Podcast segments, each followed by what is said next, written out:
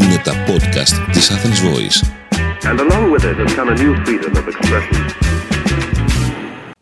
Κυρίες και κύριοι, χαίρετε. Καλώς ήρθατε εδώ στα podcast της Athens Voice με τον τίτλο Athens Voice Politics με τον Μάικ Προβατά. Και σήμερα το λέμε συχνά ότι έχουμε ένα πολύ ειδικό podcast με έναν πολύ ειδικό καλεσμένο. Σήμερα όμως είναι ένα πολύ ειδικό podcast με έναν πολύ ειδικό καλεσμένο. Είμαστε εδώ στο Υπουργείο Εθνικής Άμυνας. Είμαστε με τον Υπουργό, τον κύριο Νίκο Δένδια. Υπουργέ, ευχαριστούμε πάρα πολύ. Ευχαριστούμε πολύ για αυτή την αποδοχή να κάνουμε αυτή τη συζήτηση. Εγώ ευχαριστώ για την ευκαιρία, μάλλον. Και, ε, θα- σκεφτόμουν το εξής. Ετοίμαζα την πρώτη ερώτηση, αλλά στην πραγματικότητα μου την έδωσε τώρα στο ασανσέρ που ανέβαινα ένας μόνιμος λοχείας. Του λέω, στους καιρούς που έρχονται, ξέρεις ότι θα, βρε- θα είστε χρήσιμοι. Μου λέει, εύχομαι να είμαστε χρήσιμοι. Μετά πιάσαμε ένα διάλογο, λέω, εύχομαι να μην είστε, να μην απ- αποδειχτεί να είστε χρήσιμοι. Και συμφωνήσαμε το ότι προ- το προφανές ότι για να, είσαι χρήσιμος, πρέ- να μην είσαι χρήσιμος πρέπει να είσαι έτοιμος να είσαι χρήσιμος στη συγκεκριμένη θέση. Α, Αυτό είναι ακριβώς έτσι. Καταρχήν, ε, δυστυχώς, ε, χρήσιμη, οι χρήσιμες οι ένοπλες δυνάμεις Ναι, των ναι, ναι, ναι. αυτών θα είναι ούτως ή άλλως. Γιατί; Διότι οι προκλήσεις πλέον δεν είναι μόνο οι παλιές προσ- προκλήσεις, πόλεμος, ε, το δίπολο πόλεμος ειρήνη. Είναι ένας πολύπλοκος κόσμος. Οι ένοπλες δυνάμεις πρέπει να μπορούν να συμπαρασταθούν στην κοινωνία σε μια σειρά από πράγματα. Παράδειγμα, οι φυσικές καταστροφές. Δεν θέλω να είμαι υπερβολικός, αλλά αν δεν υπήρχαν ένοπλες δυνάμεις στις φυσικές καταστροφές της Θεσσαλίας, τα πράγματα θα ήταν πολύ πολύ χειρότερα. Και ετοιμάζουμε έναν ολόκληρο μηχανισμό με τον οποίο οι ένοπλες δυνάμεις να μπορούν συντεταγμένα, εκπαιδευμένα, με μια σειρά από μονάδες να στηρίξουν την πολιτική προστασία της χώρας. Να στηρίξουν δηλαδή την ελληνική κοινωνία.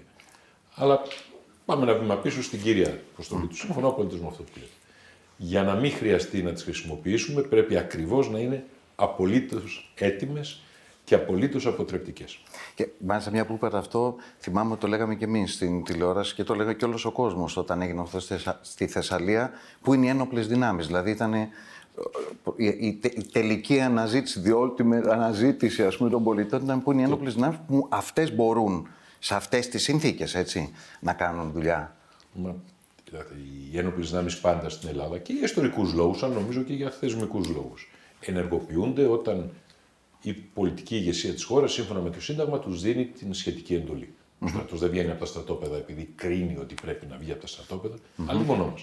Όμως η πραγματικότητα είναι αυτό που πολύ σωστά είπατε, είναι τελικά το έσχατο καταφύγιο. Και φαίνεται και σε όλες τις μετρήσεις αξιοπιστίας της κοινή νόμη. Θα πω το εξής. Αυτό το podcast είναι λίγο ιδιωτελές, το λέω προς τους τηλεθεατές. Γιατί σε αυτούς τους καινούριους, τρομερά δύσκολους καιρούς, νομίζω δεν υπάρχει κάποιος που να αμφιβάλλει σε αυτό, ε, θα ήθελα καταρχάς το Υπουργείο Εθνικής Άμυνας να είναι το τελευταίο το οποίο θα είχε ενδιαφέρον. Δυστυχώς, ίσως να είναι και το πρώτο από τα πρώτα που έχει ενδιαφέρον και πρέπει να έχει για τον ελληνικό λαό. Και όλοι πρέπει να μαθαίνουμε αυτά που νομίζουμε ότι ξέρουμε να τα διευκρινίζουμε. Πρέπει να μαθαίνουμε βασικές πληροφορίες για τις ένοπλες δυνάμεις, πώς κινούνται οι ένοπλες δυνάμεις σε αυτό τον καινούριο κόσμο, τον υπέροχο καινούριο κόσμο που είπε και ο Χέσκλεϊ, και σε αυτή την γεωστρατηγική καινούρια κατάσταση και τη δεδομένη θέση της Ελλάδας. Σε αυτή λοιπόν την καινούρια τον καινούριο κόσμο, τον υπέροχο καινούριο κόσμο. Οι ένοπλες δυνάμεις, αν ήταν να πείτε με bullets, ένα, δύο, τρία, όσα είναι, τι είναι αυτά που πρέπει οπωσδήποτε να αποκτήσουν από εδώ και πέρα; Εμείς έχουμε ένα. Δεν θα συνυπέγραφα το υπέροχος πια. Ναι, το Α, υπέροχος το, ίσ- είπα, το, Ναι, είπε, το το έγραψε ειρωνικά ο Χέξλεϊ, Εάν, εάν μιλάμε 10 χρόνια πριν, ίσως θα έμπαινε. Ίσως να ήταν υπέροχος. Ίσως. Είχαμε κάποιες ελπίδες. ο οποίος παρένθεση ήταν και ημίτυφλο. Περιέγραψε τον υπέροχο καινούριο ε, κόσμο Δεν έβλεπε. ε, ε, χωρίς να βλέπει. Ναι. Το... Ερχόμαστε τώρα στα δικά μας. Και εμείς έχουμε ένα βασικό δόγμα. Αποτροπής. Δεν είμαστε. Είμαστε μια μικρομεσαία χώρα. Η διάθεσή μας είναι να προασπίσουμε την εθνική μας ασφάλεια, την ανεξαρτησία μας, την εδαφική μας κυριαρχία, να εξασφαλίσουμε επίπεδο ζωής στους Έλληνες πολίτες και να βοηθήσουμε όπου μπορούμε, όπως μπορούμε, αν αυτό είναι δυνατόν. Αυτός είναι ο τρόπος που βλέπουμε τα πράγματα. Η πρώτη βασική αποστολή είναι η υπεράσπιση απέναντι στους γειτονές μας. Α μην το ο, πω στον ελληνικό για να α, έχουμε μια γενικότερη θεώρηση. Δηλαδή να μπορέσουμε να υπερασπίσουμε τα σύνορά μας, την κυριαρχία μας και τα κυριαρχικά μας δικαιώματα, τα οποία αμφισβητούνται από την ας, γειτονική μας καταρχήν Τουρκία. Από εκεί και πέρα όμως, ε, ζούμε σε μια περίοδο στην οποία συμβαίνουν κοσμογονικές αλλαγές Στο βορρά μας έχουμε πόλεμο μετά την ρωσική εισβολή στην Ουκρανία. Στο νότο μας, νοτιοανατολικά, έχουμε πόλεμο στη Γάζα. Όλη η υποσαχάρια Αφρική είναι σχεδόν σε κατάσταση έκρηξης. Η Ερυθρά θάλασσα, η, ο Ινδικός ωκεανός έχουν γίνει επικίνδυνες περιοχές πάλι. Όπου και να γυρίσεις υπάρχουν αιστείες έντασης ή πιθανές αιστείες έντασης και κινδύνου. Σε αυτό το πλαίσιο λοιπόν η χώρα πρέπει να έχει τις δυνατότητες που απαιτούν οι καιροί. Δεν μπορούμε να υπολοιπόμαστε των αναγκών μας. Λέω πολλές φορές δεν είχαμε την ευτυχία να είμαστε το Λουξεμβούργο. Είμαστε σε ένα σταυροδρόμι, το σταυροδρόμι έχει ευκαιρίες, αλλά δυστυχώς και πολύ μεγάλους κινδύνους. Καλά, αν ήμασταν στο Λουξεμβούργο, δεν θα είχαμε το Σοκράτη τον Αριστοτέλη. δεν, δεν μπορεί να βγάλει εκείνη η περιοχή τέτοιους. Αυτή δεν έβγαλε. Και επειδή ξέρω ότι σας αρέσουν όλα αυτά, είναι το τίμημα που πληρώνουμε για να έχουμε αυτή την ιστορία. Ναι. Να πω το εξής. Ε, σήμερα ξεκινάει, όχι τυπικά, ουσιαστικά ξεκινάνε οι ασπίδες. Έτσι δεν είναι; Εφόσον αποφασίσει το Συμβούλιο, μάλιστα. Θα αποφασίσει, φαντάζομαι. Θα αποφασίσει. Όχι. Ναι, δε- αν αφήνετε κάποιο περιθώριο να μείνει, μου το λέτε. Προσπαθώ να είμαι θεσμικά ευπρεπής. Αυτό, σωστό. Λοιπόν, εφόσον αποφασίσει το Συμβούλιο, σήμερα ξεκινάνε οι ασπίδες. Και αυτό είναι πολύ ενδιαφέρον, διότι ήταν και μια δική σας πρόταση να γίνει το, εκεί το αρχηγείο στη Λάρισα. Διότι οι Έλληνες μέχρι στιγμής, για να μην κρυβόμαστε, δεν συμμετείχαμε όσο θα έπρεπε να συμμετέχουμε, όσο οφείλαμε να συμμετέχουμε, ας πούμε, στις δράσεις του ΝΑΤΟ, στις ενέργειες του ΝΑΤΟ. Και εδώ παίρνετε μια, πήρατε μια απόφαση, η οποία έχει πάρα πολύ ενδιαφέρον, ε, και γιατί γίνεται κάτι που θα έπρεπε να γίνει και βέβαια σε συνδυασμό με το ότι η Ελλάδα έχει άμεσο ενδιαφέρον, το 21% της παγκόσμιας ναυτιλίας είναι ελληνική. Και περισσότερο ίσως από αυτό, η ελληνόκτητη ίσως είναι και κάτι παραπάνω. Ίσως και να είναι και κάτι Ίσως παραπάνω, κάτι ναι. Αλλά έχει ενδιαφέρον η απόφασή σας, αυτό ήθελα να πω. Έχει είναι απόφαση της κυβερνησης και τελικά της Ευρωπαϊκής Ένωσης, για να μην κοροϊδευόμαστε. Ε, Πολύ δημιουργήθηκε μια συζήτηση γι' αυτό. Γιατί εμείς να ανακατευτούμε; Γιατί εμείς, σαν κράτος μέλος της Ευρωπαϊκής Ένωσης, να ανακατευτούμε σε μια επιχείρηση που οργάνωνε η Ευρωπαϊκή Ένωση; Υπάρχουν πάρα πολλές απαντήσεις, νομίζω όλες πάρα πολύ βάσιμες. Πρώτον, διότι η Ερυθρά θάλασσα είναι πνεύμονας από το οποίο αναπνέει η ελληνική οικονομία. Η- Το ότι πάρα πολλά προϊόντα αυτή τη στιγμή κάνουν το γύρο της Αφρικής, τελικά καταλήγει, όσο και αν δεν είναι προφανές, στην τσέπη του Έλληνα καταναλωτή. Κοιτάξει, να κοιτάξει κανείς παραδείγματος χάρη τις τιμές από όλα σου πω ένα είδος στα πλαστικά ποτήρια. Έχουν ανέβει πάνω από 50%. Κάνοντας τον κύκλο της αφρικη Κάθε κοντέινερ το οποίο κάνει τον κύκλο της Αφρικής επιβαρύνεται με 4-5 φορές το κόστος μεταφοράς. Και μετά παραπονιόμαστε για την ακρίβεια στο σούπερ μάρκετ.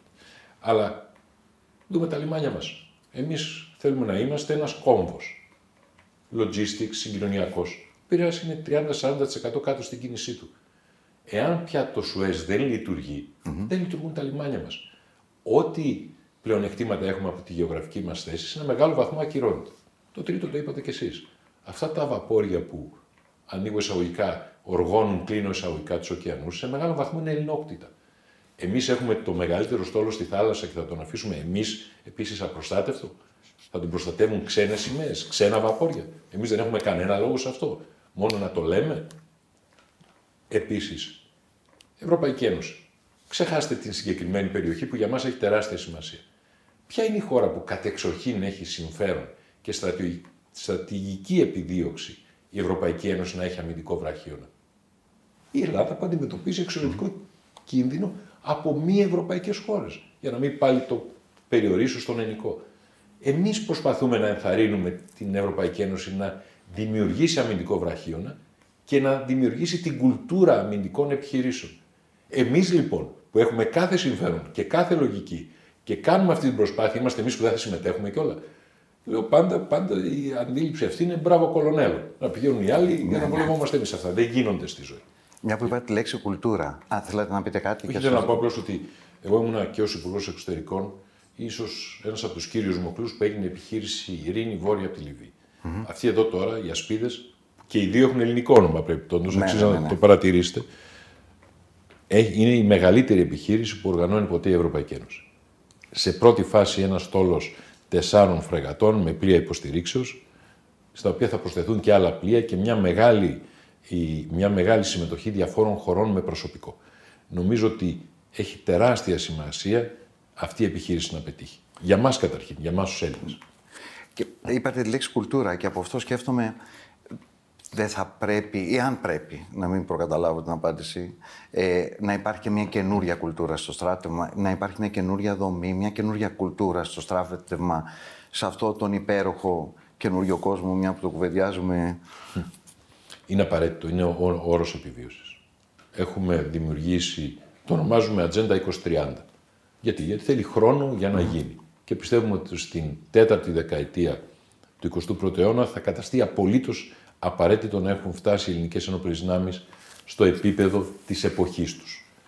Χρειαζόμαστε διαφορετική δομή και χρειαζόμαστε διαφορετικά οπλικά συστήματα τα οποία να υπερασπίσουν αυτή τη δομή. Έχουμε μάλ- μάθει να σκεφτόμαστε με τις μεγάλες πλατφόρμες, τα σύγχρονα αεροπλάνα, τα μεγάλα βαπόρια. Πόσο κάνουν, θα πάρουμε κα- καμιά Δεν δεκαετία. είναι, πια δεν είναι έτσι. Ε, ναι. Θα πρέπει να πάμε και στους πολλαπλασιαστές ισχύω, την τεχνητή νοημοσύνη, τα αυτόνομα οχήματα, τα drones, στον αέρα, στη θάλασσα, κάτω από τη θάλασσα, στην ξηρά, στα πολύπλοκα συστήματα, στα software. Πρέπει οι ελληνικές ενόπλες δυνάμεις να γίνουν κάτι το διαφορετικό. Υπηρέτησαν με αξιοπιστία την πατρίδα τώρα για 200 χρόνια. Πρέπει και αυτές να περάσουν στην καινούρια εποχή. Και αυτό είναι απαραίτητο, κύριε Προβατά. Δεν είναι πολιτική επιλογή. Δεν το κάνει αυτή η κυβέρνηση και μια άλλη κυβέρνηση θα μπορούσε να κάνει κάτι άλλο. Είναι εθνική ανάγκη. Ανάγκη υπαρξιακή. Συγχωρήστε με που χρησιμοποιώ σημαντικές λέξεις, αλλά το κάνω για να το υπογραμμίσω. Και έτσι το αντιμετωπίζουμε. Δεν το αντιμετωπίζουμε ως πολιτικό κεφάλαιο της κυβέρνησης Μητσοτάκη ή της Νέας Δημοκρατίας. Ω εθνικό θέμα το αντιμετωπίζουμε και ως κοινή προσπάθεια της συνισταμένης και της κοινωνίας και του πολιτικού κόσμου. Και βέβαια, μια που είπατε αυτό, και αυτά να γίνονται γιατί το πιο κρίσιμο στην πολιτική είναι ο επίκαιρος χρόνος. Δηλαδή πρέπει να γίνουν σε επίκαιρο χρόνο, αυτό που είπατε. Μάλιστα, πρέπει να Με- γίνει τώρα. Γιατί ακούμε τους Τούρκους να λένε συχνά το 2030-2030, τι ορόσημο είναι αυτό; Και αν είναι- είναι και ορόσημο για μας, αφού είναι για τους συγκεκριμένους γειτονές μας, κάποιο είδους ορόσημο θα είναι και, το, και για μας. Έχει ένα πολύ συγκεκριμένο σκεπτικό. Δεν επελέγει ως μια ημερομηνία την οποία έβγαλα εγώ από το ημερολόγιο και είπα να αυτή μου αρέσει. Ναι. Το 2 και το 3 είναι αγαπημένοι μου αριθμοί. Προφανώς δεν πρόκειται γι' αυτό. Είναι βέβαιο ότι θα υπάρξουν αναταράξεις στην ευρύτερη περιοχή μας. Ξαναλέω.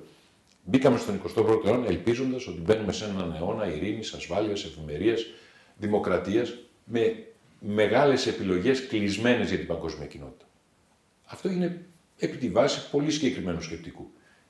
Είχαμε καταφέρει να λύσουμε το θέμα του Apartheid, είχε πέσει το τείχος του Βερολίνου, είχε επελέ- επιλέξει τη δημοκρατία, θεωρούσαμε ο πλανήτης ως σύστημα διοίκησης. Εμπολής. Είχε γίνει η συμφωνία της Μεγάλης Παρασκευής στην Ιρλανδία, δηλαδή τεράστια θέματα τα οποία απασχολούσαν την ανθρωπότητα, στο τέλος του 20ου αιώνα φάνηκαν ότι λύθηκαν. Θεωρούσαμε ότι η Κίνα θα ενσωματωθεί στον δημοκρατικό δυτικό κόσμο, σε άλλο ένα κράτος με μια ισχυρή οικονομία. Όλα αυτά, όλες οι υποθέσεις ότι θα υπάρξει ειρήνη, ευημερία, ειρήνη, ένα σύστημα στον πλανήτη, αποδείχτηκε μέσα στις αρχές του 21ου αιώνα ήταν λάθος, λάθος. Και μάλιστα προσθέθηκε και μια ακόμα μεγαλύτερη πρόκληση, η πρόκληση του περιβάλλοντος. Απέναντι σε αυτό το νέο λοιπόν που δημιουργήθηκε ξαφνικά μπροστά μας, τις νέες απειλές, πρέπει εμείς, μια, ξαναλέω, μια μεσαία χώρα, πρέπει να αντιδράσουμε για να διασφαλίσουμε την ύπαρξή μας. Ο- αν μιλάγαμε, να τα πούμε με το όνομά τους, αν μιλάγαμε για την Τουρκία τον, του τέλους του προηγούμενου αιώνα, η Τουρκία δεν είχε drones τον προηγούμενο αιώνα, δεν είχε κανένα. Ή αν είχε, τα είχε σε πειραματικό στάδιο. Αυτή τη στιγμή μπορεί να παρατάξει σμήνη, ατέλειωτας σμήνη και δυνατότητες παραγωγής και δυνατότητες εξέλιξης. Δεν είχε το, ναυπηγο, το ναυπηγικό πρόγραμμα που έχει σήμερα. Δεν ναυπηγούσε ελικοπτεροφόρα. Δεν διεκδικούσε ηγεμονία στην Ανατολική Μεσόγειο, διότι συγχωρήστε με, τι άλλο σηματοδοτούν τα ελικοπτεροφόρα; Τι άλλο σηματοδοτεί το τουρκολιβικό μνημόνιο; Όλα αυτά κάτι δείχνουν. Απέναντι σε αυτά η Ελλάδα τι θα κάνει; Θα μείνει απλός παρατηρητής και θα κάνει το σταυρό της; Ε, εντάξει. Υπάρχει γνωστό πρέπει- στην Αθηνά. να κατασκευάσει τα δικά της όπλα επιγόντως, έτσι. Το, π- πιστεύετε, το, καταρχάς θα τα έλεγα- μυαλά τα έχουμε. Θα έλεγα εργαλεία. Γιατί είναι πολύ πιο πολύπλοκο πια. Δεν είναι μόνο όπλο υπό την έννοια τη παλιάς αντίληψης. Όχι, όχι καθόλου. Προφανώς, Είναι, προφανώς. είναι- μπορεί να είναι software. Κερδίζει πολέμους καταρχάς. Εκτός αυτών είδαμε να κερδίζουν πολέμους τα drones, έτσι, να, κερδίζουν, να ε, παίζουν σοβαρό ρόλο σε πολέμους. Τεράστιο. Το είδα, τα είδαμε στην Στην Αρμενία τι ρόλο έπαιξε. Ακριβώς. Αυτό είχα στο μυαλό. Δεν μου. είναι μόνο τα τουρκικά εκεί βεβαίως. Υπήρχαν και Αυτά- άλλων χωρών γιατί θέλω ναι. να είμαι. Θέλω να είμαι Άρα εμείς, γιατί αυτό με ενδιαφέρει πάρα πολύ, εδώ είναι η ιδιοτέλεια αυτού του podcast, ένα μέρος της ιδιοτέλειας. δεν Πόσο θα το λέει. σύντομα. είναι πλήρως ιδιοτελεία podcast. Είναι της Athens Voice, αλλά έχει τον τίτλο Ιδιοτέλεια. Ε, πόσο σύντομα πιστεύετε ότι θα είμαστε σε θέση να κατασκευάζουμε, να αρχίσουμε να κατασκευάζουμε τα δικά μας ε, drones ή τα δικά μας οπλικά συστήματα; Κοίτατε, δεν πρόκειται να μπω σε μια ε, αυτοδέσμευση ημερολογιακή την οποία δεν θα μπορούσα να κάνω. Θέλω να σας είμαι ειλικρινή, είμαστε πάρα πολύ πίσω. Ναι. Είμαστε, ποια είναι η κουλτούρα μας; Πάμε και αγοράζουμε. Και μάλιστα πάμε και αγοράζουμε ακριβές πλατφόρμες. Μας χρειάζονται οι ακριβές πλατφόρμες. Πλοία, αεροπλάνα, βεβαίως μας χρειάζονται. Φτάνουν όμως οι ακριβές πλατφόρμες που αγοράζουν το εξωτερικό; Όχι, με κανένα τρόπο δεν φτάνουν. Η ελληνική αεροπορική βιομηχανία, που παλιά ήταν μια πολύ σημαντική επιχείρηση κρατικών συμφέροντων, που την έφερα στο Υπουργείο Εθνικής Άμυνας σε βρισκόμενη σε άθλια κατάσταση. Αντί να βοηθάει την προσπάθεια της χώρας, κατανάλωνε χρήματα και όλα τα μεταγωγικά αεροπλάνα της ελληνικής πολεμικής αεροπορίας είναι εκεί και περιμένουν να επισκευαστούν. Τα προγράμματα των σκαφών ναυτικής συνεργασίας είναι εκεί επί 6-7 χρόνια και δεν γίνεται τίποτα. Η συντήρηση των ελικοπτέρων και του ελληνικού στρατού και της ελληνικής πολεμικής αεροπορίας είναι εκεί και δεν προχωράνε. Υπάρχουν πράγματα που γίνονται σωστά, βεβαίως. Η αναβάθμιση των F-16 σε Viper. Έχει, καθυστερεί λίγο, αλλά πηγαίνει. Εκπαίδευση, γιατί έχει δυνατότητες. Αλλά χρειάζεται μια καινούρια προσπάθεια για να φτάσει στο σημείο που είπατε πριν. Πότε μπορεί να παράξει. Δεν είμαστε εκεί ακόμα. Όμως θεωρώ ότι με κα... προφανώς με συνθήκες μυστικότητας, γιατί αυτό δεν μπορεί να το ανακοινώνεις Ναι. δημοσίως, η χώρα μέσα στο χρονικό πλαίσιο που προσδιορίσα, αυτών των έξι χρόνων, θα φτάσει σε ένα επίπεδο που να μπορεί με επάρκεια να αντιμετωπίσει τις προκλήσεις που περιμένουμε ότι θα δημιουργηθούν. Και μια που είπατε για το προσωπικό, το προσωπικό ποιοι, πόσοι, πώς και στο μυαλό μου υπάρχει και να το, το λύσουμε γιατί δεν το έχω λυμένο. Επιβάλλεται, θα έπρεπε να έχουμε μισθοφορικό στρατό στην Ελλάδα; Όχι, κοίτα. Εμείς, καταρχήν, εγώ έχω μια αξιακή επιλογή. Πιστεύω στο στρατό των πολιτών. Μάλιστα.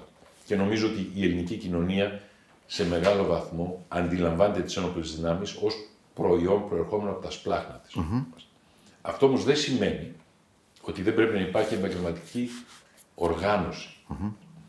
Εμείς βασιζόμαστε σε μια συμμετοχή κάθε Έλληνα πολίτη στην ιερή υποχρέωση της άμυνας της χώρας. του. Αλλά όχι με την έννοια μιας άχρηστης θητείας κάποιων μηνών που πας και φυλάς σκοπιά ή πηγαίνεις στα μαγειρία ή κάνεις αγκαρίες. Τα, τα έχετε περάσει, Ναι, τα, ναι. θυμάστε, τα θυμάμαστε όλοι. 24 μήνες στρατό. Εγώ έχω κάνει 28. και μπορώ να πω απίστευτες ιστορίες Ναι. ότι μου σκαρώσαν τότε. Αλλά δεν είναι αυτό το θέμα. Το θέμα είναι μπορούμε να έχουμε μια χρήσιμη θητεία η οποία να μετατραπεί σε ευκαιρία για τον οπλίτη και σε ευκαιρία για τις ενόπλες δυνάμεις. Η οποία σε θελοντική βάση μάλιστα να μετακαλεί τον οπλίτη σε τακτά χρονικά διαστήματα ώστε να μπορεί ο ελληνικός στρατός να έχει την κρίσιμη μάζα που χρειάζεται. Γιατί μην κοροϊδευόμαστε κύριε Προβατά. Εμείς 11 εκατομμύρια είμαστε. Η γειτονική μας χώρα περνάει τα 90 εκατομμύρια. Υπάρχει και μια λογική των αριθμών. Βεβαίως, η ποιότητα και το ηθικό μπορεί να εξορροπήσει ένα τμήμα. Αλλά δεν μπορεί να μην λάβουμε υπόψη μας τη μεγάλη, τη μεγάλη αναντιστοιχεία των αριθμών.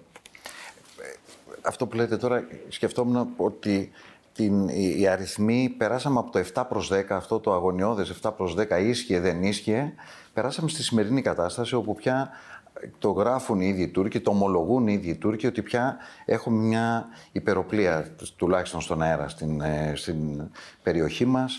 Ε, αυτό έχει ένα πάρα πολύ ενδιαφέρον με την έννοια ότι η κυβέρνηση αντιμετώπισε τον Εύρο την ε, καθαρή Δευτέρα του 20. Το, εκείνο το καλοκαίρι του 20 με- που φτάσαμε κοντά, κοντά σε σύραξη 45 μέρες. Ε, η Ουκρανία που λέμε ότι ο κόσμος χωρίστηκε σε προ 24 Φεβρουαρίου του 22 και μετά την 24 Φεβρουαρίου. Λοιπόν, ε, τώρα ήρθε, τώρα ήρθε ο, πόλεμος, ο καινούριος πόλεμος στην ε, Μέση Ανατολή. Από όλα αυτά βγήκαμε κερδισμένοι που σημαίνει ότι εάν κάνεις σε σύντομο, στο, στο πρέπον χρονικό διάστημα τις επιλογές που πρέπει, ακόμη και μικρός να, λαός να είσαι, μπορείς να ταινίζεις με αισιοδοξία το μέλλον. Είναι μια φράση που είναι λίγο κλισέ, αλλά εδώ επειδή το, το βλέπουμε στην πράξη, έχει πολύ ενδιαφέρον. Ότι εμείς οι Έλληνες ξαφνικά νιώθουμε λίγο πιο ασφαλείς απέναντι στο γειτονά μας. Ο οποίος είναι αυτός που είναι. Να σας πω. Ε, Νομίζω ότι υπήρξε επαρκής διαχείριση αυτ- αυτού. Όλων αυτών. Προφανώς. Και ήμασταν και στη σωστή πλευρά εκεί που δεν είναι τα θέμα διαχείρισης. Νο- νομίζω, Όπως την ναι, εισβολή οι- της οι- στην οι Ουκρανία. βασικές επιλογές Ναι, ναι. νομι- και νομίζω κοινωνία τη στηριξη Το, το ζήτημα για τη χώρα έχει να κάνει καταρχήν, όπως το θίξατε, με πολύ ευγένεια οφείλω να αναγνωρίσω, με τη σχέση με την υπερδύναμη. Εκεί οι συμφωνίες που υπεγράφησαν είναι συμφωνίες που επέτρεψαν στη χώρα να έχει μία υπεροχή, τουλάχιστον στον αέρα. Και το είπατε πάρα πολύ καλά. Υπεροχή αποτρεπτική, γιατί η Ελλάδα δεν έχει καμία πρόθεση. Δεν διεκδικεί οτιδήποτε από την Τουρκία. Από το Διεκδικεί 47 και μετά, συγγνώμη σας διακόπτω, που έγινε η συνθήκη ειρήνης των Παρισίων, εμείς τα σύνορά μας είναι αυτά. Ναι, εμείς τα επεκτείναμε βέβαια λίγο στα χωρικά μας είδη, για το οποίο ο- είμαστε. αυτό είναι άλλο, αρκούντος αυτό είναι περήφανοι. άλλο, Αλλά, εντάξει, αυτό αλλά ναι. μέσα στο πλαίσιο του διεθνούς δικαίου. Ακριβώς. πάντα. Ακριβώς. Όμως, τι διεκδικούμε; Όπως κάθε μικρή χώρα πρέπει να το διεκδικεί. Να έχουμε το τεχνολογικό πλεονέκτημα. Μόνο έτσι μπορούμε να εξασφαλίσουμε τη δυνατότητά μας πάντα να αποτρέψουμε και να αμυνθούμε. Και αν, εάν μπορούμε να αποτρέψουμε, δεν θα χρειαστεί να αμυνθούμε. Αυτό όμως, ξαναλέω, σημαίνει μια συνολικά διαφορετική κουλτούρα. Διότι δεν μπορούμε να βασιζόμαστε μόνο στις συμφωνίες με τις ΗΠΑ που είχα την τιμή να υπογράψω, ούτε σε συμφωνίες με τη Γαλλία, που, για την οποία είμαι εξαιρετικά περήφανος. Ούτε συμφωνία με τα Εμμυράτα, ούτε συμφωνία με τη Σαουδική Αραβία, ούτε συμφωνίες με την Αίγυπτο. Όλες αυτές οι συμφωνίες που έγιναν αυτά τα τέσσερα χρόνια, για τις οποίες θέλω να σας το ξεκαθαρίσω, είμαι πάρα πολύ περήφανος και πάρα πολύ χαρούμενος που έγιναν. Όμως από την άλλη, πρέπει να μπορείς να βασιστείς στον εαυτό σου στο τέλος της μέρας. Και αυτό προσπαθούμε να χτίσουμε. Μια δυνατότητα των ελληνικών ενόπλων δυνάμεων να είναι αυτάρκης και αυτόνομες απέναντι σε πάρα πολλές προκλήσεις που έρχονται και που ξαναλέω δεν είναι μόνο αμυγός στρατιωτικές. Έχουν να κάνουν και με τον ηλεκτρονικό πόλεμο, έχουν να κάνουν και με τη δυνατότητα παρεμβολών στις επικοινωνίες, έχουν να κάνουν με πάρα πολλά πράγματα. Είναι δυνατόν να αντιληφθείς ασφαλείς επικοινωνίες αυτή τη στιγμή χωρίς να είναι δορυφορικές, παραδείγματος χάρη; Μήπως αξίζει κανείς να δει πόσους δορυφόρους έχει στείλει η Τουρκία στο χαμηλότερο διάστημα για να εξασφαλίσει τις επικοινωνίες της; Μήπως θέλει να το παραβάλει με τις δικές του δυνατότητες για να καταλάβει πόσο πίσω είμαστε; Όλα αυτά λοιπόν πρέπει να γίνουν και να γίνουν σε εύλογο χρόνο. Και βεβαίως με απόλυτο σεβασμό στο ειστέρημα του Έλληνα φορολογούμενου. Γιατί ξέρω ότι δεν είμαστε πλούσιοι. Δεν βρήκαμε ξαφνικά στην Ελλάδα ούτε χρυσό, ούτε λευκό χρυσό, ούτε πετρέλαιο. Ναι, γιατί στο τέλος, μέσα από την ασφάλεια της χώρας αυτό προστατεύεται. Δηλαδή, προστατεύεται με ΑΙ το, το εισόδημα του Έλληνα φορολογούμενου. Μα δεν είναι έτσι. Και μάλιστα σκεφτόμουν, σας άκουγα αυτό τον περιβόητο διάλογο μεταξύ Αθηναίων και Μιλίων το 416 π.Χ. που είναι το πιο σημαντικό επεισόδιο στον Πελοποννησιακό πόλεμο. Θουκυδίδης. Που λέει ο Θουκυδίδης, ακριβώς, επειδή ξέρω σας αρέσουν αυτά. αρέσουν. Ε, ε, που λέει ο Θουκυδίδης, το λέω απλώς για τους όποιους τους κορατές δεν το ξέρουν, ε, ότι λέει ο ισχυρός θα κάνει πάντοτε αυτό που του επιτρέπει η δύναμή του και ο ασθενής, τον ονομάζει ασθενή, θα υποχωρεί μέχρι εκεί που του επιβάλλει η αδυναμία του. Μα δεν είναι έτσι πάντοτε. Ε, Και θα είναι στους αιώνες έτσι. Και εδώ θέλουμε να είμαστε στην πλευρά των ισχυρών. Και λέγοντας αυτό, η τεχνητή νοημοσύνη προφανώς, γιατί το, γιατί το αναφέρατε, είναι λίγο και σαν- κάτι σαν μικρό ιερό δισκο, δισκοπότερο για τις καινούριες ένοπλες δυνάμεις, έτσι δεν είναι; Μα είναι απολύτως απαραίτητο. Η δυνατότητα. Κοιτάτε το Iron Dome στο, Σωστό. στο Ισραήλ. Την, την αντιοροπορική ομπρέλα. Η αντιοροπορική ομπρέλα προτεραιοποιεί. Είναι, είναι φανερό ότι δεν μπορείς να αντιμετωπίσεις ό,τι ρίχνει ο άλλος εναντίον Φάνηκε σου. την 7η Οκτωβρίου. Είναι, είναι, είναι υποχρεωτικό λοιπόν να πρέπει να προεπιλέξεις την επικινδυνότητα του βλήματος που έρχεται. Πρέπει να, προε... πρέπει να υπάρχει λοιπόν ένα σύστημα το οποίο να μπορεί να κάνει επεξεργασία και προεπιλογή δεδομένων και να δίνει στην ηγεσία των ενόπλων δυνάμεων κάθε σοβαρής χώρας, δεν αναφέρομαι μόνο στην Ελλάδα, συγκεκριμένες επιλογές. Αλλιώς, εάν πάμε με την λογική, ξέρετε, θυμάστε τι παλιές ταινίες στον ασύμματο γρου γρου γρου γρου, γρου ναι, ε, δεν γίνεται έτσι πια. Όλα αυτά όμως είναι επένδυση χρημάτων, αλλά και επένδυση σε μια νέα νοοτροπία, σε μια νέα αντίληψη. Στη Αλλά- τε- Ναι. Να δούμε, ξέρετε, θα ήθελα αυτό να καταστεί κοινό κτήμα, ότι είναι ανάγκη να φτάσουμε εκεί. Δεν είναι επιλογή αυτής της κυβέρνησης. Ενώ υπήρχε και μια άλλη επιλογή. Λένε μερικοί, ας πούμε, γιατί να πάρουμε F-35, γιατί να κάνουμε το ένα, γιατί να κάνουμε το άλλο. Δεν έχουμε επιλογές. Πρέπει να έχουμε την τεχνολογική υπεροχή για να επιβιώσουμε. Γιατί τον κόσμο πρέπει να τον εκλαμβάνουμε όπως είναι, όχι όπως θα θέλαμε να είναι. Και το λέω ότι υπάρχουν, συνεχίζουν να υπάρχουν πολιτικές δυνάμεις που λένε όχι, να μην το κάνουμε. Όλε, όλα τα νησιά από πάνω μέχρι κάτω, αυτά τα 2.000 χιλιόμετρα και, η- και παραμεθόριος επάνω, αντιλαμβάνονται τι θα πει κίνδυνος. Δηλαδή το αντιλαμβάνονται στο πετσί τους. Εδώ που ζούμε στο κέντρο, σε μεγαλύτερη ασφάλεια, όταν γίνεται κάτι και εμείς νιώθουμε και θέλουμε να νιώσουμε ασφάλεια, νιώθουμε την ανασφάλεια. Και αυτό την τεχνητή νοημοσύνη να τη χρησιμοποιήσει οπωσδήποτε. είναι, δεν μπορεί να αγνοηθεί. Λυπάμαι, ε, ή- αλλά είναι προφανές. Νομίζω, και νομίζω ότι θα το αληθούν και όλοι ότι είναι προφανές όλο αυτό το νέο σύστημα είναι απαραίτητο και να δημιουργηθεί και να λειτουργήσει και τελικά να καταφέρει να διατηρήσει αυτό που μας παραδόθηκε. Δηλαδή την χώρα ανεξάρτητη, αυτόνομη και με την κυριαρχία και τα κυριαρχικά της δικαιώματα παραβίαστα. Λοιπόν, έχω φέρει εδώ το χαρτί για να μην χάσω κάτι. Ε, γιατί είναι οι συναντήσεις που είχατε τις τελευταίες ε, δύο μέρες. Τρεις. Α, ήταν και Ναι, ναι, ναι, στο, στην 60η διάσκεψη ασφαλείας του Μονάχου. Είδατε πολύ ενδιαφέροντες ανθρώπους πάνω σε αυτά που κουβεντιάζουμε. Δηλαδή, ε, είδατε προφανώς και τον, ε, τον Τιν Μάιο, με τον οποίο υπάρχει μια ιστορία μικρή, ωραία. Ο Ντιμάγιο είναι ο άνθρωπος τον οποίο υπέγραψα τη συμφωνία. Γι' αυτό το Ναι, λέω. το Και είδα. το αλλά, αναφέρω. αλλά έχει έναν άλλο ρόλο που έχει ενδιαφέρον για την Ελλάδα αυτή τη στιγμή. Ο αντιπρόσωπος της Ευρωπαϊκής Ένωσης στον ευρύτερο κόλπο. Και άρα η, η συνάντηση είχε ως αντικείμενο να τον ενημερώσω για την επιχείρηση στην Ερυθρά Θάλασσα, της οποίας εμείς έχουμε την ηγεσια και να αντιληφθώ, δεν σας κρύβω, και τις πολιτικές παραμέτρους που υπάρχουν αυτή τη στιγμή στον κόλπο όσον αφορά το Μέγα Μεσανατολικό, το οποίο είναι σε πλήρη έκρηξη. Ο Ντιμάγιο είναι ένας χρήσιμος συνομιλητής της Ελλάδας και πρέπει, κύριε Προβατά, αυτές οι σχέσεις πρέπει να διατηρούνται. Ναι. Πρέπει να φεύγουν από το προσωπικό επίπεδο, να πηγαίνουν σε θεσμικό επίπεδο και πρέπει η χώρα να μπορεί πάντα να τις εκμεταλλευτεί. Τώρα που το λέτε αυτό όμως, δεν παίζει ρόλο και το προσωπικό. Δηλαδή η ιστορία είναι γεμάτο με θετικά ή αρνητικά παραδείγματα που η προσωπική σχέση έπαιξε το ρόλο της. Θα, Δηλαδή θα, δεν είναι όλα πρόσωπα. θα το συνυπογράψω Παίζει πολύ ρόλο τώρα. δηλαδή και πώς να πω, και η ακτινοβολία του προσώπου, παίζει ρόλο η γνώση του προσώπου, παίζει, παίζουν πολλά πράγματα ρόλο. Η Εμείς στην χημεία. Ελλάδα έχουμε το κορυφαίο παράδειγμα του Ελευθέρου Βενιζέλου, που ήταν ό,τι πιο γοητευτικό έχει υπάρξει. Αλλά καταλαβαίνετε πώς το λέω. Μα, να πάμε και μετά. Θα είχαμε μπει στην Ευρωπαϊκή Ένωση χωρίς τη σχέση του Κωνσταντίνου Καραμαλή Ακριβώς, με ακριβώς. τον Ντεστέν και με τον Χέλμου Σμιτ. Δεν θα είχαμε μπει στην Ευρωπαϊκή Άρα Ένωση. τα πρόσωπα παίζουν ρόλο. Έτσι. Είναι απολύτως η προσωπική χημεία. Εγώ Ναι, αυτό ναι, το ναι. διαπίστωσα, θέλω να σας είμαι ειλικρινής, το πίστευα πολύ λιγότερο, το διαπίστωσα στο Υπουργείο Εξωτερικών. Έχει σημασία. Έχει σημασία να βλέπεις ανθρώπους, έχει σημασία να χτίζεις προσωπικές σχέσεις μαζί τους, έχει σημασία να τους φέρνεις στην Ελλάδα, έχει σημασία να πηγαίνεις εκεί. Η Ευρωπαϊκή Ένωση κατά τούτο είναι μια μεγάλη παγίδα. Γιατί βλέπεις όλους τους υπουργούς στο Συμβούλιο Υπουργών Ναι. και θεωρείς ότι το έχεις, έχεις κάνει τη δουλειά σου. Δεν είναι έτσι. Το διμερές, δηλαδή να βλέπεις κατά μόνας και να δημιουργείς διαπροσωπικές σχέσεις με τους διάφορους υπουργούς της Ευρωπαϊκής Ένωσης καταρχήν, αλλά και του πλανήτη, γιατί έχει μικρύνει ο κόσμος, νομίζω είναι για μια μεσαία χώρα σαν την Ελλάδα εξαιρετικά σημαντικό. Και εδώ στις συναντήσεις είδα, βλέπω τη Χίλαρη Κλίντον, την πρώην Υπουργό Εξωτερικών βέβαια, και τον Τζέφρι Πάιατ. Και στο μυαλό, ο συνειρμός μου είναι εξής. Ε, Όλος ο πλανήτης, κυρίως η περιοχή μας, έχει στραμμένο το βλέμμα στις εκλογές των ΗΠΑ του Νοεμβρίου. Και το ΝΑΤΟ, για να έρθω στα δικά σας. Δηλαδή, ε, μας τρόμαξε εμάς, δεν θέλω να εκμεύσω κάποια δήλωση από εσάς.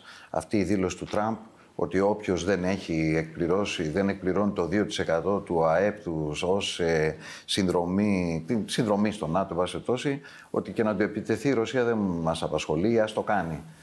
Θυμάμαι μια, μια φορά μας είχε καλέσει ο πρόεδρος Τραμπ τις χώρες που μας έκανε το τραπέζι στο ΝΑΤΟ, το που εγώ και εμένα, το Υπουργό Εξωτερικών, τις χώρες που χαλάνε πάνω από 2%. Ναι. Όλους τους άλλους τους αφήσει νηστικούς. Αλλά δεν, δεν νομίζω ότι θα φτάσουν εκεί οι ΗΠΑ. Ούτε εγώ έχω κανένα δικαίωμα να εκφέρω άποψη στην επιλογή του Αμερικανικού λαού, όποια και αν είναι αυτή. Όμως για μας έχει μεγάλη σημασία να έχουμε κατανοήσεις με το σύστημα των ΗΠΑ και από τα δύο κόμματα, διότι δεν είναι μόνο η εκτελεστική εξουσία, η Προεδρία, η κυβέρνηση, είναι το Κογκρέσο, είναι η Βουλή των Αντιπροσώπων. Η Ελλάδα χρειάζεται συμμαχίες και στην νομοθετική εξουσία. Και έχει αποδειχθεί ότι αυτές οι συμμαχίες έχουν τεράστιο αποτέλεσμα. Τεράστιο. Πρέπει λοιπόν να διατηρήσουμε την επαφή μας και με τους Ρεπουμπλικάνους και με τους Δημοκρατικούς. Άρα, Ναι. κατά τούτο, η Χίλαρη Κλίντον, το βαθύ, βαθύ δημοκρατικό κόμμα, έχει πάντα μια σημασία. Ε, Και τώρα θυμήθηκα το σοφό κείμενο του Μακιαβέλη, τον ηγεμόνα, που λέτε αυτό για τις συμμαχίες, που λέει όσο ισχυρός και να είσαι, θέλεις και συμμαχίες απαραίτητος. Ακόμη και να είσαι ισχυρός, πόσο μάλλον να μην είσαι ακριβώς από τους πιο ισχυρούς λαούς του κόσμου όσον αφορά τη, τη δύναμη. Δεν το συζητάμε.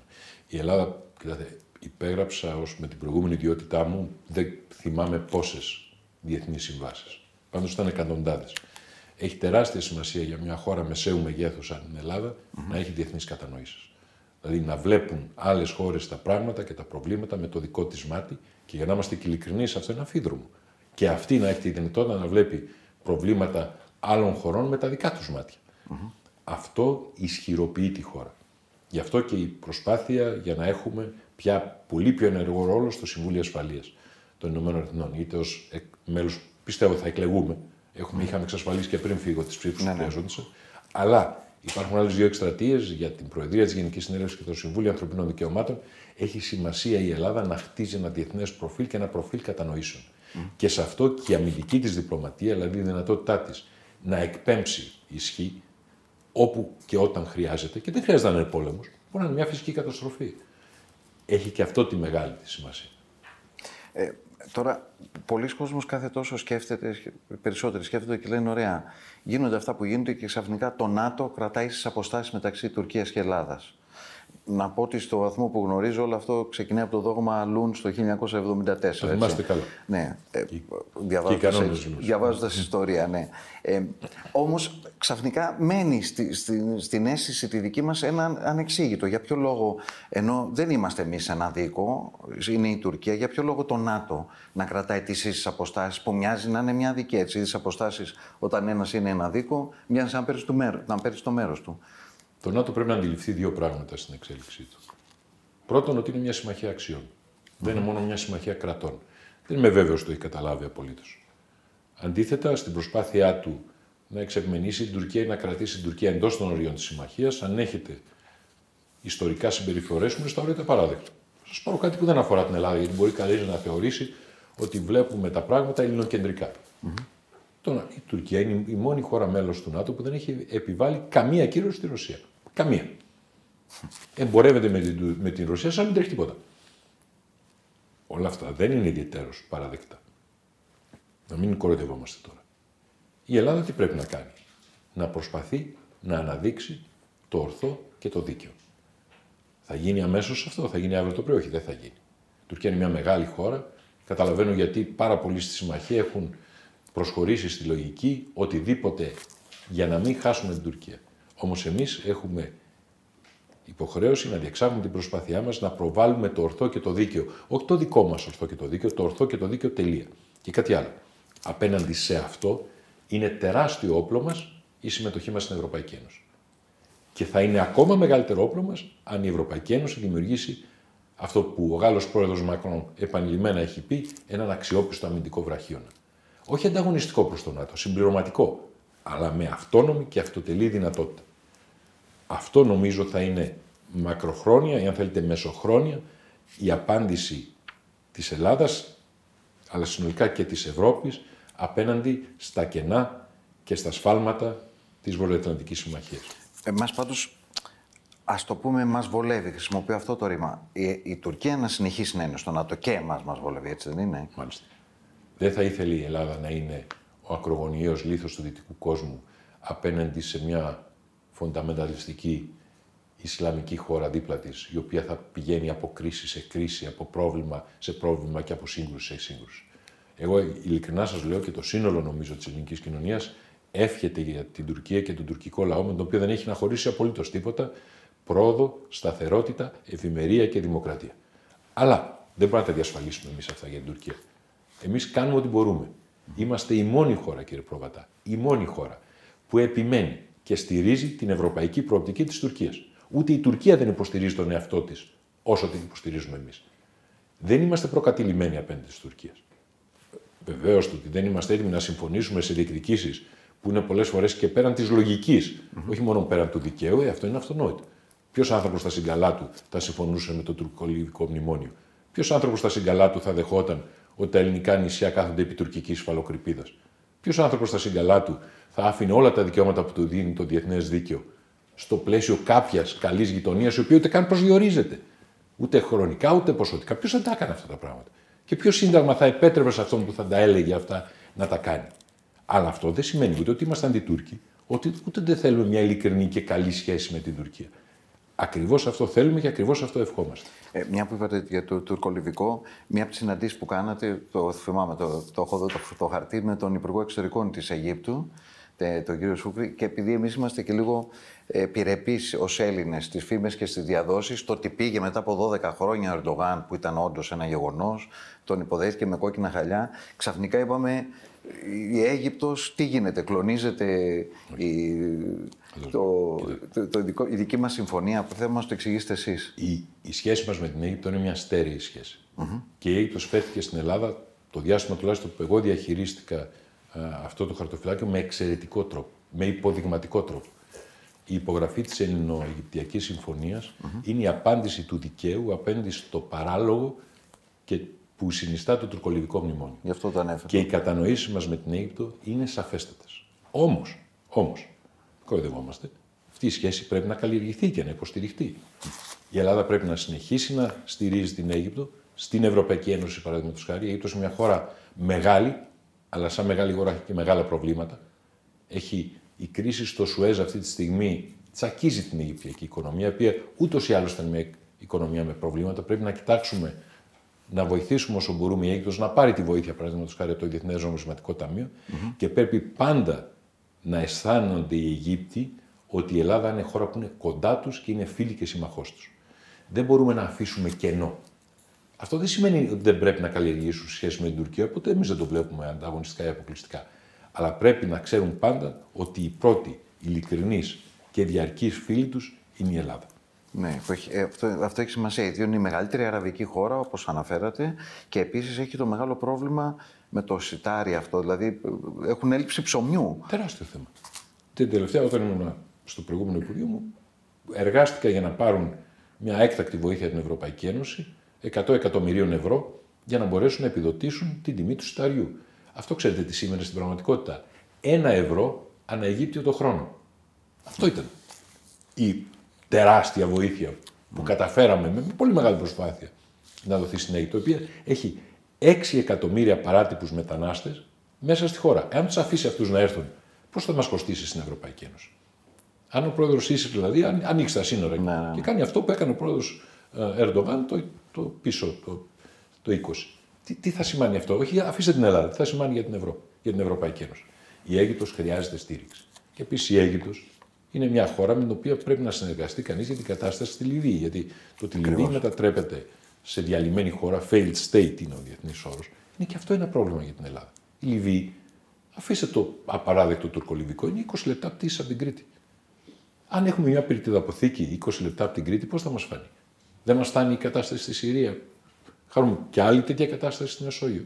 Πόσο θα αντέξει το σύστημα; Πάντως, τώρα μια που λέτε αυτό, τριγύρω μας, το περιγράψατε στην αρχή, απλώς το, το κάνω μια, μια περίληψη. Τριγύρω μας συμ- ε, συμβαίνουν και έχουν συμβεί φοβερά κοσμογονικές αλλαγές, φοβερές αλλαγές, ε, όλες τις, τα τελευταία 30 χρόνια και εμείς μες στη μέση δεν έχουμε πάθει καμία φοβερή ζημιά. Θέλω να πω, με εξαίρεση εντάξει την, την κρίση που, αλλά αυτό είναι άλλου τύπου ζημιά. Αλλά ταυτόχρονα εμείς είμαστε που πρέπει να είμαστε πιο έτοιμοι από τον, από τον καθένα. Στην πραγματικότητα, κάνω μια μικρή περίληψη όλων αυτών που λέτε τόση ώρα. Κύριε Προβατά, ε, γιατί θέλω να είμαι ειλικρινής μαζί σας. Υπάρχει η θεωρία του Θεού της Ελλάδος.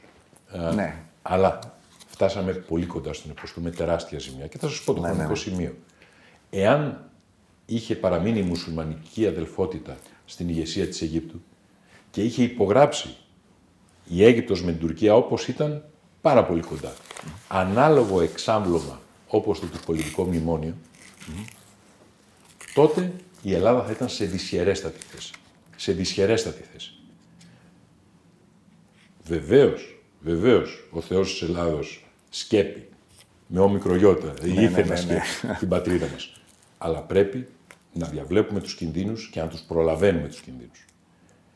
Δεν αντιμετωπίζονται οι κίνδυνοι εντός των συνόρων μας μόνο. Πρέπει να έχουμε γρήγορα, αντανακλαστικά και σχέσεις με την ευρύτατη, όχι την ευρύτερη περιοχή μας. Ζωτικός χώρος της Ελλάδας είναι και η υποσαχάρια Αφρική, κύριε Προβάτα. Και όχι μόνο για το μεταναστευτικό, αλλά το μεταναστευτικό είναι κάτι το οποίο ο καθένας μπορεί να καταλάβει ότι μπορεί να δημιουργήσει μια κρίση στην Ελλάδα. Υπάρχουν και άλλα πολλά. Σκέφτομαι τι είναι αυτά τώρα έτσι πηγαίνοντας προς το τέλος της συζήτησής μας. Μετά θέλω να σας εκμεύσω και μία δέσμευση. Αλλά δεν σας προετοιμάζω ότι θα σε, εκ- θέλω να σε εκμεύσω μία δέσμευση. Ε, σκέφτομαι το εξής. Τι είναι αυτό που λέτε ότι φεύγοντας από αυτό το Υπουργείο, τελειώνοντας τη θητεία μου δηλαδή, φεύγοντας σώνει και καλά, ότι αυτό θέλω οπωσδήποτε ή αυτά θέλω οπωσδήποτε να τα έχω κάνει για να νιώθω ότι ε, έχω εκπληρώσει το χρέος μου απέναντι στις, στις ένοπλες δυνάμεις και άρα στη χώρα. Θέλω να έχουμε προχωρήσει πάρα πολύ στην Ατζέντα 2030. Δηλαδή να έχει αλλάξει η δομή, να έχει γίνει κατανοητό ότι νέα δομή χρειαζόμαστε, να έχουν επιλεγεί, όχι κατά ανάγκη παραγγελθεί, αλλά επιλεγεί οι τύποι των οπλικών συστημάτων υπό ευρία έννοια όμως. Όχι μόνο αεροπλάνα, πλοία, αλλά και αυτόνομα συστήματα και δυνατότητες παραγωγής τους και δυνατότητες συντήρησής τους. Ολόκληρο το οικοσύστημα καινοτομίας δηλαδή που χρειάζεται για να υποστηρίξει σύγχρονες ένοπλε δυνάμεις και επίσης να έχει δημιουργηθεί μια εφεδρεία η οποία να μπορεί να ενισχύσει το στρατό, το στράτευμα συνολικά, τις ώρες της κρίσης, αλλά και στην ειρήνη. Απλό, όχι. Εφικτό, απολύτως. Υπό ποια βασική προϋπόθεση; Ότι η ελληνική κοινωνία θα το αντιληφθεί και θα στρατευτεί προς αυτή την κατεύθυνση. Εμείς, ξέρετε, αυτό φάνηκε στους Ολυμπιακούς Αγώνες. Είμαστε περίεργος λαός. Μπορεί επί 30 χρόνια να είμαστε στο όχο αδερφέ και να μην γίνεται τίποτα. Αλλά εάν πιστούμε ότι πρέπει κάτι να γίνει, πάμε και το κάνουμε. Με προσική, αν θέλετε, ακρίβεια και πειθαρχία και μεγαλύτερη αποτελεσματικότητα και από ό,τι υποδηλώνει ο ρόλος προσική. Γιατί δίπλα από αυτό το πειθαρχημένο έχουμε και την εξαιρετική ποιότητα που εξασφαλίζει το ελληνικό μυαλό. Την εφευρετικότητα, αν θέλετε, mm. αυτής της μεσογειακής κουλτούρας. Το είπατε πριν για τη φιλοσοφία μας παλιά. και πα- Δεν ισχυρίζομαι ότι είμαστε καλύτεροι από τους άλλους λαούς. Προς Θεού, δεν έχω τέτοια ρατσιστικά. Έχουμε όμως ιδιαίτερες δυνατότητες ανταπόκρισης σε στιγμές κρίσης και αυτό το έχει αποδείξει η ιστορία μας. Άρα, τώρα η ερώτηση είναι λίγο θεωρητική, αλλά έχει σχέση με αυτό. Ποια θεωρείτε ότι είναι η μεγαλύτερη παρανόηση ή μη κατανόηση που πρέπει να αφήσει στην άκρη ο ελληνικός λαός για να γίνει αυτό που Α, είναι πρέπει. πολύ απλό αυτό. Την αίσθηση της ασφάλειας που του έδωσε η συμμετοχή στο ευρωπαϊκό οικοδόμημα. Ναι, είναι σημαντική. Ναι, είναι μεγάλη πρόοδος. Εξασφαλίζει απόλυτη ασφάλεια για τη χώρα; Όχι. Πρέπει η χώρα να μπορεί να αμυνθεί. Και ε, για την επικαιρότητα, επειδή σήμερα που κάνουμε αυτή τη συζήτηση είναι 19 Φεβρουαρίου, το πρωί έγιναν, μάλλον εντάξει, χτες έγιναν αυτά τα στα ίμια αυτού με τους καλύμνους, με τους καλύμνους ψαράδες. Επειδή εσείς είστε μια φωνή λογικής, σας κοιτάμε όλους, ξέρετε, θα, θα το κάνετε κι εσείς στα ταξίδια σας. Άμα έχει αναταράξει το αεροπλάνο, κοιτάς τον αερονοσυντοδό, λες, άμα αυτός δεν ανισχύει, είμαστε όλοι εντάξει. Οπότε, επειδή είστε μια φωνή λογικής, ε, για πείτε μας γι' αυτό, διότι υπάρχουν άνθρωποι που εκεί υποφέρουν. Έτσι, δηλαδή εννοώ τους Έλληνες ψαράδες. Έχει δημιουργηθεί ένα ζήτημα, είναι βέβαιο αυτό. Και από εκεί και πέρα. Εάν η όλη αυτή κατάσταση, η οποία ξεκίνησε από την τουρκική παραβατικότητα τη δεκαετία του 90 και την προσπάθεια της Τουρκίας να αμφισβητήσει την εδαφική κυριαρχία της Ελλάδας επί βραχονισίδων και γιατί το κάνει αυτό η Τουρκία; Είναι πολύ απλό. Τη συνθήκη της Λοζάνης και όλες τις άλλες συνθήκες μπορούν να τις διαβάζουν εύκολα οι Τούρκοι όπως και εμείς. Το ότι ό,τι είναι πέρα από το 3 μίλια είναι ελληνικό το ξέρουν πάρα πολύ καλά οι Τούρκοι όπως το ξέρουμε και εμείς. Οι Τούρκοι όμως πρέπει να δώσουν μια απάντηση σε ένα νομικό ερώτημα το οποίο είναι αδύνατο να δούμε. Οι Τούρκοι ισχυρίζονται ότι δεν έχει η Ελλάδα δικαίωμα σε υφαλοκρηπίδα και αποκλειστική οικονομική ζώνη. Ξέρουν όμως ότι αυτό δεν μπορεί να σταθεί πουθενά, διότι τα νησιά δεν έχουν αυτά τα δικαιώματα. Αυτό δεν στέκεται. Άρα προσπαθούν να δημιουργήσουν θέμα νησιών για να έχουν μια δεύτερη γραμμή άμυνας, στην απολύτως έολη πρώτη γραμμή τους άμυνας, ότι τα νησιά δεν δικαιούνται υφαλοκρηπίδα και αποκλειστικής οικονομικής ζώνης. Δημιουργούν δηλαδή και μια δεύτερη αμφισβήτηση. Αυτή η δεύτερη αμφισβήτηση δεν μπορεί να γίνει παραδεκτή, κύριε Ρώτα. Δεν μπορεί να γίνει παραδεκτή. Και εδώ θα πρέπει να έχουμε μια σταθερή και μόνιμη θέση. Αυτό που οι συνθήκες επιβάλλουν. Και επίσης να λειτουργούμε με αποφασιστικότητα όταν αυτό προσπαθεί η Τουρκία να το παραβιάσει και να δημιουργήσει τετελεσμένα γεγονότα. Δεν μπορούμε να τα ανεχθούμε αυτά τα πράγματα. Ε, αυτό που θέλω να σε εκμεύσω είναι το εξής που σας έλεγα πριν. Ε, αυ, υπάρχουν θέματα τα οποία νομίζω ότι πια οι συνθήκες, ενώ οι παγκόσμιες συνθήκες και εδώ οι τοπικές, πρέπει σχετικά συχνά να ενημερώνει, να παιδεύεται, γιατί έχει και ένα παιδευτικό χαρακτήρα η πολιτική. Το πιστεύω Και απολύτως. πρέπει να, γιατί επειδή το είπατε πριν να εκπαιδευτεί ε, να, οι Έλληνες να μάθουμε κτλ. Έχει ένα, οπωσδήποτε ένα παιδευτικό χαρακτήρα. Στα πλαίσια όμως του παιδευτικού χαρακτήρα είναι και η ενημέρωση. Εκεί που πρέπει να γίνει, εκεί που μπορεί να γίνει. Δεν το συζητάμε, δεν μαθαίνουν όλοι τα πάντα. Κυρίως και σε κρίσιμα υπουργεία όπως είναι εδώ το δικό σας. Θα έχει ενδιαφέρον όταν εσείς έχετε κάτι να, να πείτε ή όταν εμείς νιώθουμε ότι θέλουμε να σας ρωτήσουμε κάτι, προφανώς να απευθυνόμαστε σε εσάς, να δούμε αν μπορούμε να κάνουμε τέτοιου τύπου συζητήσεις στα πλαίσια αυτού του παιδευτικού χαρακτήρα που πρέπει να έχει το Υπουργείο σας σε αυτό τον υπέροχο καινούριο κόσμο. Ξαναγυρνάω στον αρχικό τίτλο.